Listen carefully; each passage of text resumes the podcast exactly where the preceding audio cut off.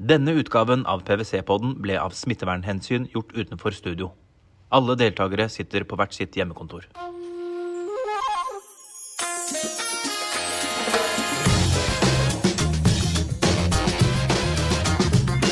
Hei, kjære lyttere. Velkommen til PwC-podden. Hvert år så kommer jo PwC med vår spådom om hvordan vi tror underholdnings- og mediemarkedet vil utvikle seg de neste fem årene. Og i de usikre tidene vi er nå, så har det jo vært eh, ekstra vanskelig med stengte kinoer, rødt nivå på skoler, eh, barn som trener i stua avlyste konserter og annonsører som kniper igjen pengesekken. Eh, vi har likevel valgt å prøve oss med ferske prognoser eh, for å ta tempen på bransjen. Hvem klarer seg best i krisen? Hvem har størst krise? Har det skjedd noe med brukervanene våre? Og hvordan vil bransjen se ut om fem år? Dette er og mer til skal vi diskutere i dagens tema, som er utsiktene for medie- og underholdningsbransjen. Mitt navn er Eivind Nilsen og jeg er partner i PwC. Og til å diskutere det her, så har jeg ikke fått med meg hvem som helst. Jeg har en uh, solid uh, gjeng med meg i dag. Olav Sandnes, du er jo leder av TV 2, og TV er vel noe som vi har hatt god nytte av i den perioden vi har vært igjennom? Ja, det jo vært, det har vært en periode hvor, hvor jeg tror både avisene og TV har virkelig hatt en viktig funksjon i samfunnet. Rett og slett fordi det har vært et stort informasjonsbehov blant befolkningen. Hva betyr koronasituasjonen for oss? Hvilke nye retningslinjer er det som kommer ut? Er det noe nødvendig med disse begrensningene? Eh, den, alle disse spørsmålene sitter folk flest med, og da er det viktig å ha redaktørstyrte medier. Det er det ingen tvil om. Eh, jeg har jo tatt med meg Knut Ivar Solnes også. Jeg vet ikke hva jeg skal kalle deg, Knut Ivar, for du har en sånn lang eh, tittel som nesten ingen andre enn du kan ha. Men du er vel sånn sjef for strategi og forretningsutvikling, har jeg notert meg, i Skipsted. Eh, dere presenterte jo et knallgodt tredje kvartal, sånn med mine øyne i hvert fall. Eh, er det korona gått dere hus forbi i Schibsted? Nei, da har det på ingen måte. Vi var vel, jeg skal ikke si bare like overraska som deg, men vi var også veldig positivt overraska over at resultatene var så gode, og spesielt på, på medieområdet. Vi har absolutt merka det. Vi opplever jo en, en voldsom interesse på mediesida, som, som Olav eh, beskriver. Eh, og opplever at det føles, det føles, ekstremt meningsfylt å drive med den type virksomhet eh, nå om dagen. Eh, men vi merker det også i andre deler av Skipsted, f.eks. På, på markedsplassene våre på, på Finn. Sant? Hvordan det er klart at det er ikke så mange som ansetter i en periode, men til gjengjeld er det ekstremt mange som letter etter campingvogner og, og campingbiler i sommer og, og skulle ha ny båt osv. Så, videre. så dette slår i, i mange retninger. Eh, Randi Øgrei, du er jo leder i Mediebedriftenes eh, Landsforening og har jo liksom eh, overblikket over mediebransjen, vil jeg si, da, gjennom ditt virke. Du har kanskje sett hvordan bransjen har blitt påvirka, både med inntektstap og tiltakspakker og sånn. Er, er, det krise i bransjen nå? Nei, altså, når det smalt i mars, så er det klart at det var en kraftig nedtur på annonsemarkedet. Eh, og den har har flata mer ut. Eh, og Det kan jeg si mer om etterpå. Men jeg har bare lyst til å si at det vi ser, følger opp det litt Ola sier. Det er liksom noe med å liksom vise hva alltid viktigst å vise hva som går best. og det vi ser er jo når det gjelder bruker, brukerne våre, har jo kommet til oss. Vi ser at det er sånn dypt engasjement, at de blir lenger på flatene våre. De bruker mer artikler. Og kanskje noe av det som gleder meg mest, er at vi ser at de unge mediebrukerne de kommer også til lokalavisene og regionavisene våre. Det syns jeg i hvert fall er en stor glede. Så har det vært tøft. Eh, tøff år eh, for mediehusene. Eh, særlig kanskje for lokalavisene, som samtidig også har måttet gjøre en viktig jobb. Og hvor, hvor målet liksom i mediebransjen har vært at vi skal ha folk på jobb. Sant? Vi skal levere journalistikk, og vi skal engasjere folk. Så eh, takk og lov, det har gått bedre enn vi frykta. Men jeg vil si at noe av resultatene skyldes også at vi er gode på effektivisering eh, i mediebransjen. Eh, og, og, på en måte å, å strukturere oss, eh, som også forklarer litt av de gode resultatene. Jeg jo, sa jo til dere når jeg spurte om dere ville være med her, om at det skulle ikke være noe covid-19-podkast i seg selv, dere her, men vi kan ikke komme helt bort fra at 2020 er det første året på veldig lenge hvor faktisk eh, medie- og underholdningsbransjen har en, en, nedgang totalt sett. Eh, jeg vet jo Det har vært mye snakk om pakker i kultur og underholdning og media, Randi. Eh, du har sikkert vært involvert i en del av de diskusjonene, kjenner jeg det rett. Eh, har, har, de, har, de, fungert på en god måte for den bransjen her? Jeg vil si nei, de har ikke det. Vi, vi Eh, vi opplever liksom at vi måtte kjempe i Stortinget for å få en egen kompensasjonsordning for mediene, eh, fordi man anerkjente den viktige rollen mediene har i en krise, en pandemi som vi har vært gjennom. Men eh, innretninga på, på, på, hele opplegget er jo så komplisert at for de minste lokalavisene så orker de ikke å søke. Og så ble det jo en ordning som ikke tok høyde for at vi må ha folk på jobb.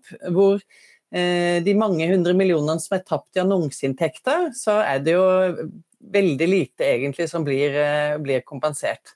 Det er også en ordning som ikke belønner de som har effektivisert og, og drevet effektivt, og hvor gründerne ikke er ivaretatt. Så, så senest i dag så prøvde jeg å ringe Abid Raja for å få kontakt med han og si at hei, eh, vi må snakke sammen. Fordi eh, winter is coming, eh, og vi er bekymra særlig for mange av de minste. Du sa prøvde å ringe, var det sånn at han ikke svarte, eller? Han tok ikke, han pleier jo alltid å ringe tilbake, da. Vi får se. du, jeg skjønner jo at altså Våre prognoser går veldig mye på omsetning, og det har faktisk mange av de tiltakspakkene gjort også. Så det er veldig sånn omsetningsretta pakker. Eh, men, men, eh, når vi hørte på Steffen Krag eh, på Media Business, så snakket jo han om kanskje noe enda viktigere, og det var jo det som går på kostnader. Ekstra kostnader. Jeg kan tenke meg det å sitte med en kinoportefølje som dere har i Eggmont, Olav, og produserer filmer. og det, Alt koster jo utrolig mye mer penger. Eh, har det vært en stor utfordring? Ja, men det, det, er egentlig en underliggende utfordring i utgangspunktet. Så er det jo klart at det har vært noen ekstra dimensjoner i år i, med, med, korona. Uh, uh, og der er det jo sånn at Egmont de, de har en, vi har en ganske bred portefølje. Vi har uh, kinoene, som selvfølgelig er kraftig rammet. Um, og så har vi store investeringer i gamingselskaper. Og er det noe mange har gjort i denne perioden her, så er det jo å spille spill. Uh, når de ikke har lov til å gå ute, og da snakker jeg ikke bare om, om eh, Skandinavia og Norden, men, men, vel så mye i de landene som er virkelig hardt rammet og har lockdowns, så er det jo klart at det har vært en kjempeetterspørsel. Så sånn sett har det jo vært greit å ha en litt sånn fragmentert portefølje akkurat i den situasjonen her. Um, og så er det jo sånn at uh, vi har jo selvfølgelig en del ekstra kostnader uh, her i Norge også, som følge av at vi, vi har en helt annen setup. I TV 2 så er det kun de som har sendekritiske funksjoner som er på jobb. Uh, alle andre skal være borte fordi vi er nødt til å beskytte de. Hvis vi får stor, et smitteutbrudd der, da er vi ille ute. Så det er jo klart at det, det drar også noen kostnader, men, men, ikke store i denne sammenhengen. Og så syns jeg det Randi sier er veldig viktig, egentlig. Og det er jo at altså, Hun sa 'winter is coming', men, men, når det gjelder korona, så er det nok riktig å si at vi, vi, vi vet ikke helt hvordan dette kommer til å spille ut. Og, og jeg, det er ingen tvil om at vi etter hvert i Norge har vært gjennom ja, 20, snart 30 år med sånn mer eller mindre kontinuerlig konjunktur, eh, høykonjunktur. Eh, er vi en sånn liten paradisøy i verden, eller lar vi oss påvirke? Og jeg tror vi er mer eksponert enn det vi kanskje tenker i hverdagen. Og, og hvis, hvis eh, verden får seg en ytterligere knekk nå i en stor bølge to, så er det ingen tvil om at det også kommer til å påvirke oss. Så så jeg sitter fortsatt uh, ytterst på kanten av stolen uh, her hjemme på hjemmekontoret. og mm. tenker at, at, vi må se på flere scenarioer også nå i, i, det nærmeste året for korona. Ja, altså, eh, Det er jo typisk noen som har fått det verre enn andre. og Du nevnte jo kino, men selvfølgelig også konserter, live-eventer og sånne ting egentlig generelt alle som er litt sånn reklameavhengige. Vi har jo sett at det er lett å strøype reklamesekken når du skal sikre likviditeten din, så er jo kanskje det det enkleste. Det er det og konsulenter, som jeg sier, eh, som er det enkleste å stoppe kjapt. Eh, men eh, Knut Ivar, altså, i de tallene vi har, så, så, fremkommer jo at Skandinavia er faktisk av de områdene i verden som er hardest ramma økonomisk da, eh, av, av, den pandemien. Er det, er det, sånn at vi er for eh, iboende negative i Skandinavia eh, i prognosene, eh, og at utlandet kanskje har mer tro på at det her skal rulle over, eller hva, hva tror du? Nei, det, det er et, et, stort spørsmål. Um, og Det var vel en av de aspektene i undersøkelsen som jeg lot meg overraske litt over. og tenkt litt på. No, noe av forklaringen kan jo kanskje ligge i at vi på en måte kommer fra et veldig høyt nivå. Vi må huske at Det er jo knapt nok noen steder i verden der det leses mer aviser eller nyheter, for å ta inn andre, andre kanaler, altså digitale nyheter. Eh, vi, ser, eh, vi, ser, mye på underholdning. Vi, vi ligger høyt oppe. Så, eh, så, så vi har mye å tape på den måten. Men jeg syns det er vanskelig liksom, å tro at vi er veldig mye verre utsatt. Det som Olav sier, det, det er nok en del andre geografier som opplever dette enda, enda tyngre enn oss. Og, og, og er vel der nå at eh, sant, klart, I mars og april da følte vi nok alle på en ekstrem usikkerhet. Dette hadde vi aldri opplevd før hva skjer nå? hvilke ting går opp, hvilke ting går ned? Og Vi opplever at fremdeles er usikkerheten stor. Eh, vi går inn i en vinter som, eh, som Randi sier, som ikke helt vet hva inneholder. Men jeg føler vel likevel at vi nå vet litt mer om hva denne pandemien gjør med samfunnet hvilke, hvordan de ulike delene blir påvirka. Eh, ja, vi vet at annonseringen går ned nå, for dette jo, slår jo hardt på konjunkturene. Eh, men vi ser jo også at det er deler av, av virksomhetene våre som står seg godt, og som faktisk får en ekstra boost. Så, så Sånn sett så er det mulig å være litt, si, litt mer forsiktig og optimistisk. Fordi, eh, fordi, vi vet mer hva som, hva som, kommer. Det er litt sånn, var det ikke han uh, Rumsfeldt borte i USA for noen år siden som pratet om den, the known unknowns and the unknowns unknowns. Jeg føler at mm. pandemien til viss grad har, har, gått fra den siste til den første av de to kategoriene. Vi, vi vet litt mer om om, om hva det handler om. Hmm. For noen år siden så, eh, så, jobbet vi jo mye med det å få kontroll på big data og mye brukerinformasjon. Nå har man jo for så vidt kontroll på ekstremt mye brukerinformasjon, men det må ha vært utrolig spennende å sitte og følge brukervaner gjennom den perioden som har vært. Har dere brukt mye tid på det i, i Skipstedt? Eh, noen eh, har, har, gjort det, eh, ikke jeg, så jeg kan ikke gi dere de, de morsomme tingene der. Men sant, det var jo som det vel var. Det var derfor jeg spurte deg, da, vet du, for å prøve å få ut noe litt sånn fishy informasjon her. Nei, ja, det, jeg, jeg, nevnte jo, jeg, nevnte jo, trafikken knytta til campingvogner og campingbiler og, og daycruisere og, og, den type ting, da, som jo er kanskje ganske åpenbare. men men eh, det som er mest tydelig, er jo den voldsomme interessen. Sant? VG satte vel sin all time trafikkrekord i, i mars. Eh, og Den trodde vi jo ikke skulle bli slått med det første, men den ble jo faktisk slått eh, nå bare for noen få uker siden. Når, eh, når slaget i USA eh, var på sitt mest intense. Eh, så det er utrolig spennende tider. Jeg så du satt og ivra for å si noe på skjermen min, Randi. Hva var det du tenkte? Altså, jeg hadde heller ikke noen gode fishy eksempler, det var ikke det jeg hadde. Eh, men, eh, men, eh, vi ser jo det liksom at vi bruker jo mye mer tid på sånn svigermorforskning, både på Finn og på å søke opp og få mange gode ideer. Så, så men det, det, jeg har hørt fra Skipsted, er jo mest alt det at folk bruker mer tid. Og Eh, og det er det vi, det jo det vi ser, da, at, at, eh, når vi klarer å levere god journalistikk, og det har vært levert utrolig mye god journalistikk, bare tenk på den dekninga av USA av presidentvalget, eh, så ser vi på en måte at vi, at vi når folk. Men det jeg hadde lyst til å si nå, var liksom det der målinga dere har på hele Skandinavia.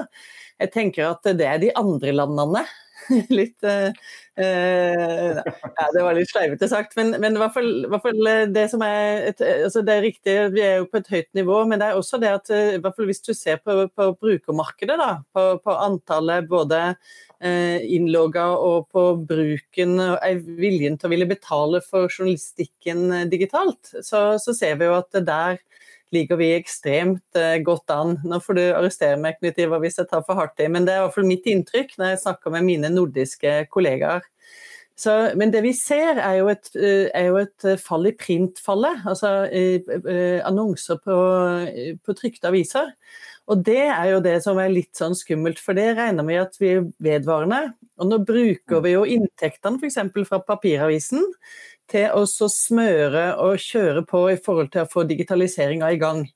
Og så I det digitale markedet så ser vi jo at der møter vi jo global konkurranse fra plattformene. Mm. Og det, hvis det er noen som virkelig har feita seg opp uh, på, på, denne pandemien, så er det jo de uh, og Det ble vel også sikkert eh, sagt i går, sant? er det jo de eh, globale plattformene. Eh, og med Amazon da, som kommer for full fart inn i det, det nordiske eller det skandinaviske markedet. Så, så, jeg er helt enig med Knut Iver at jeg føler vi har fått en viss sånn mestringskompetanse. Men jeg føler så fort vi liksom får løst ett problem eller følt at oh, nå går det litt, og så, så kommer det noe annet. da. Eh, men jeg syns eh, norske medieledere er ekstremt gode både på å ha, ha forskjellige typer scenarioer, eh, og også liksom det å klare å jobbe og motivere folka sine. Det siste er kanskje noe av det som bekymrer meg ganske mye nå gjennom vinteren. Hvordan liksom tar vi vare på folka våre? Fordi nå i hvert fall begynner, jeg tror mange begynner å kjenne på slitasje. Mm. Jeg tror vi er inne på noe, noe vi, vi, ser jo, vi, ser jo, Når vi er ute i, eh, i, i, vår jobb, så ser vi jo eh, ikke bare inntektene som, som den prognosen gir. Vi ser også bunnlinja. og Det er vel uten tvil den bransjen eh, tenker jeg, som er mest moden i forhold til å takle den type utfordringer vi har. Da. Fordi det er trimma over flere år, og, og, på en måte man har et, en kostnadskontroll da, som er veldig god. og Det tror jeg vil ha noe å si. Hvis jeg kan skyte Ja, Olav, vær så god. Okay. um, altså det, det, er jo interessant dette her med, fordi vi var innom dette med eh, big data, og vi var innom disse globale aktørene. Og, og det vi ser nå i stadig økende grad, det er jo også at en del av disse globale aktørene forsøker å ta større og større grep nettopp rundt data. Um, og, og med f.eks. Uh, Eh, IOS 14 og Apple nå, så vil det være sånn at skal du laste ned en VG-app eller BT-app eller TV2-app, så får du spørsmål vil du ha cookies. Og de fleste vil jo da svare nei. Det mm. de de facto da gjør, er at de, de eh, gjør det vanskeligere for eh, lokale medier eh, å lage gode forretningsmodeller som, som også på, på, reklamesiden kan konkurrere med de store globale aktørene.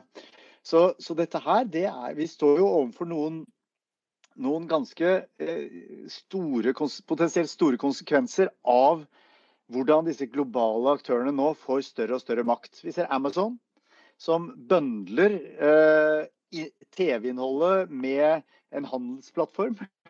og, og, og, det er på en måte bare for å komme i kontakt med kunder, så, så bruker de eh, mediene eller mediet sitt. Eh, mens, mens, egentlig er forretningsmodellen deres en handelsplattform. Så, så, det er ingen tvil om at, at, det er en del megatrender nå som vi treffer. Eh, også eh, selv altså, korona eller ikke korona, det kommer nok til å treffe oss hardere og hardere de nærmeste årene. Så når vi snakker om akkurat både data og de globale mediene, så tror jeg de, eh, globale aktørene, så tror jeg det er en veldig viktig utfordring vi møter der. Altså, det, man, fyrer, man fyrer jo opp et tema med de globale aktørene, det, det skjønner jeg. og Det kan vi nok snakke i mange, mange dager om også. Det, men jeg syns ikke vi skal gi oss helt med det. for Vi ser jo aksjekurser på de selskapene her som skyter i været gjennom korona. Eh, er det sånn at korona på en måte har eh, økt eh, de fortrinnene som de selskapene her sitter på? Hvis jeg kan kaste meg fram på det. Det er jo En har sagt, eh, Det var noen andre som sa en gang at det skal aldri være en god krise gå til spille. Eh, og det handler om at sant, det er ingen, altså, Hele koronasituasjonen er jo handler ganske fryktelig, egentlig. Men, men da den jo fører til, er jo som flere har på, en akselerasjon av digitaliseringen. Og, og, for de av oss som på en måte eh, jobber med, i, en, i digitale industrier, og det gjør det vel alle mer rundt bordet eh, nå, så er jo det på mange måter et gode. Eh, jeg kan prate for, for Skipsted. Vi, jo, vi, vi, prøver virkelig å ligge i forkant eh, i, i det å digitalisere og utnytte de mulighetene som ligger der. Og det er klart at liksom, eh, Dette tar oss sjumilssteg framover. Men så er det som du er inne på, på Eivind, det er andre som også opererer der, de, de, store gigantene. og De får også den medvinden. på en måte. Og Det er klart det er utfordrende. Altså, vi, vi på, på bruker jo masse tid og krefter på å bygge opp vår vår evne til å, å, å, bearbeide og bruke data på en god, eh, men også ansvarlig måte. Eh, og det er klart at En del av de, de tingene som skjer, som, som, Olav er inne på nå, sant, da gir de store gigantene eh, fordeler som ikke vi nødvendigvis er i stand til å, å replikere lokalt. Eh, og det er, så, det er, ikke så, lett å gjøre noe med det. Fordi, fordi, det er på en måte ingen, disse, disse, store globale gigantene er blitt så store at det er ingen som på en måte kan regulere dem lenger. Eh, de trenger ikke forholde seg til, til enkelte lands eh, konkurransereguleringer eh, eller andre til skattereguleringer for den saks skyld. De blir liksom for store, og da er et litt fundamentalt problem som, som, mange jobber med, ikke minst EU opplever vi å virkelig prøve å, å, å, ta tak i det nå. og Vi prøver jo som skipssted med våre erfaringer å, gi god input der, men dette, dette er en stor utfordring. Randi? Ja, altså det vi ser er jo at eh, Margrethe Vestager sant, blir jo viktigere fremover for norsk mediepolitikk eh, og norske medievirksomheter enn en eh, Abid Raja og Erna Solberg. Og Der har iallfall vi vridd veldig vårt fokus i MBL at vi jobber mye mer nå inn mot EU, eh, e selvfølgelig godt sammen med, med, med medlemmene våre. Det blir viktigere og viktigere. Så, så det, jeg mener, Bare i dag har jo i hvert fall Apple gått fra var det 30 til 15% på appene sine, eh, hvis jeg skjønte nyheten i kampanje riktig. Så, så, så er i hvert fall, eh, jeg mener at her handler det om å ikke gi seg, som så ofte ellers i politikken så må vi bare fortsette å jobbe. Så, og da tror jeg veldig på samarbeid. Både samarbeid i den norske mediebransjen og samarbeid eh, i, i Europa. Så nei, her må vi ikke gi oss. Hey, altså jeg har jo fulgt TV-bransjen gjennom ulike aktører i, i, mange år. og det, det, som har på en måte plaga meg litt, er hvordan den TV-bransjen skal digitaliseres på en god og lønnsom måte. Eh, eh, nå er jo streaming et av de områdene som stiger mest i de årene som kommer. Eh, og det tror jeg kan stå inne for personlig mening også. Eh, hvordan påvirker det vi får si, digitaliseringsprosessen som fortsatt pågår i TV-bransjen? Ja, det er, det er, interessant det du spør om der. Det er jo klart at uh, Jeg husker da jeg startet for uh, fem-seks år siden i TV 2, så, så det, møtte jeg jo en del uh, evangelister eh, som sa at eh, nå endrer alt seg ekstremt hurtig. Og dere er akterutseilt, og det kommer til å gå åt skogen. Og så er det jo sånn at uh, medievaner de endrer seg litt over tid. De gjør det. og For alle oss som har vært i bransjen en stund, så, så vet vi det. Um, det vi gjør, det er Vi har jo da uh, selvfølgelig uh, bygget opp en strømmetjeneste, vi også. Vi Eh, har gjort det, eh, kan du si eh, på, på nynorsk, direct to consumer. Vi tror jo mye mer på Apropos det Randi nevnte rundt samarbeid, på samarbeidsmodeller framover. På andre typer strukturer enn det vi har tradisjonelt hatt, hvor vi på en måte har hatt TV 2 Sumo kun solgt fra oss. Vi tenker veldig mye produktutvikling rundt TV 2. TV 2s digitale innhold som kan også eh, inngå i samarbeid med andre både medieaktører og, og andre kan si, tilstøtende bransjer fremover. Og, og, Det er jo et lite taktskifte for, for TV 2. Uh, og en, en, vesentlig endring for, for, TV 2. Og så er det jo sånn at det vi, vi gjør, vi driver jo en slags sånn uh, balanserende øvelse. fordi på den ene siden så skal vi heller ikke ødelegge det beinet vi står på fra før av. Eh, og lineær-TV, alle har jo spådd lineær-TVs død, som jeg var innom innledningsvis.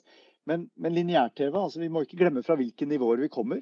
Lineær-TV er fortsatt potensielt en av Norges største hobbyer. Men, men det er plagsomt Olav, når, når, det bare er jeg og kona igjen som bruker det på den måten fortsatt i ja. husstanden. Det, ja. det, plager jo et gammelt hjerte litt. Ja, men, men det, sånn er verden. Og det er jo viktig da å kunne adressere forskjellige typer uh, segmenter både du og kona di, men også ungene dine. Uh, og sikre at vi har tilgjengelig innhold som oppleves som attraktivt på de plattformene der de er og ønsker å gjøre det når de ønsker det. Og det, det tror ikke vi at vi bare kan løse på egen hånd, det tror vi også må gjøre i samarbeid med andre. Så, så til digitalisering så er det ingen tvil om at det er, det er en eh, kontinuerlig oppgave vi kommer til å måtte eh, streve mye med også framover. Men, men vi, vi vi holdt på å si, Det er også viktig å ikke skjære greinen av det beinet man, grein, det, det greinen man sitter på. Eh, jeg burde jo skjønt at når jeg fikk med dere tre i den eh, podkasten her, så ville vi slite med tid. Og det gjør vi jo selvfølgelig, for nå står det en tekniker bak meg og heller eh, isbiter nedover ryggen på meg. Men Hvis vi skal prøve å avslutte med noe, så kunne jeg godt tenke meg å høre Eh, hvis dere ikke snakker i ti minutter hver, da. Men, men hva er hvis vi La oss si driste oss til å se fem, fem, år frem i tid, og det vet jeg er utrolig komplisert i den bransjen her. Men hva vil være det viktigste? Eh tror dere om fem år? Skal jeg til å starte med deg, Randi, som er på en måte bransjerepresentanten, får vi si? Ja, altså Det er jo helt umulig å spå, men, men, jeg har egentlig lyst til å si to ting. Eh, det ene er at jeg ønsker, jeg håper at det, det blir, blir, mer hva jeg håper at vi får til mer samarbeid. Eh, at det er viktig. Og så vil jeg si økt innloggingsgrad. Det høres veldig teknisk ut, men jeg tror det er helt avgjørende eh, at vi får logga på det norske folk til mediebransjen. Og så mener jeg det handler om passion, purpose, og da blir det profit. Hørtes ut som eh, gode ord. Olav, skal du fortsette, eller? Ja. Um, uh, det var ikke et sukk. Det var, det var, du er optimist. Det var ikke så Sukk hjertet, men brist ikke. Uh, gammelt, godt gammelt Ibsen-sitat. Nei, jeg tror uh, Jeg tror vel at uh, vi kommer til å Jeg tror vi er nødt til å vi, vi fremskrive en del av den utviklingen vi allerede ser. jeg tror det kommer også Eh, nye eh, aktører på banen mye sterkere enn det vi har sett eh, det siste.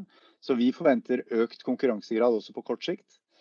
og vi tror at, at til syvende og sist så handler dette her om innhold. Om godt innhold. Og hvis vi klarer å på en måte redusere ulempene ved å være små i tilstrekkelig grad, så kan vi også utnytte fordelene ved å være små til så bra at vi fortsatt har konkurransekraft i det, i det, norske markedet. Og Der ligger litt av kunsten vår. Vi må redusere det at når vi gjør oppgraderinger på Sumo, så gjør Dplay det samme, men de gjør det til 230 land, eller hva det er for noe. Vi gjør det til en gjeng her oppe på berget. eh, og, så, og, så, og, så, må vi aldri miste blikket på innhold. For mange kan lansere mye, men hvis du ikke har et godt innhold som folk faktisk vil ha, så blir det verre. Så det er det jeg har å si. Bent Ivar, da skal du få siste ord, men du vet at det er et trykk som sier at siste ord er aldri sagt. Så, så du, du, får i hvert fall siste replikk, om ikke annet. Ja, det var ikke frihet til å prate så lenge jeg ville, altså. Nei. Nei du, jeg syns Randi har et veldig godt eh, poeng i dette med innloggingsgrad. faktisk, fordi Det handler om å sette oss lokale mindre aktører som Olav kaller det, i stand til å, til å bruke data og konkurrere på i alle fall litt mer like vilkår med de store. Og så tenker jeg jo at eh, akkurat på medieområdet så, så opplever vi at Norden og Norge og de norske aktørene ligger langt framme. Og det betyr at vi ikke bare på en måte driver med strømmen og, må, må, la oss forme, men vi driver faktisk og former denne utviklingen sjøl. Eh, Olav og co. som var utrolig tidlig ute med å lansere Sumo og har utvikla den aktivt gjennom mange år. Ingen tvil om at de er med på å forme norske på en måte, strømmevaner gjennom det. Og Det, det er da mindsettet vi må, vi må ha framover. Takk skal dere ha. Altså, det er jo ikke noe tvil om at underholdning og media er et område som vil ha en eh, ganske stor utvikling fremover. og Vi ser jo at det er litt vanskelig å se hvor vi står om fem år, for det skjer så utrolig mye så utrolig fort. Men, men, det jeg trekker ut av det her, da, og for lytterne våre, så er det jo at brukerne har jo en enorm eh, stor, eh, fin ting å se frem til. Eh, fordi det, ja, det, er jo de som er i fokus for dere hele gjengen eh, med alt dere jobber mot. Så, så, at det blir mange gode brukeropplevelser, det er jeg jo helt sikker på. Eh, tusen hjertelig takk Randi Olav og Knut Ivar for at dere tok dere tid til å være med på denne podkasten her. Eh, til lyttere som ønsker å se litt mer om prognosene våre, så ligger de på PwC sine sider. Eh, mitt navn er som sagt Eivind Nilsen, og jeg håper at dere hører på også når vi kommer med neste podkast neste gang.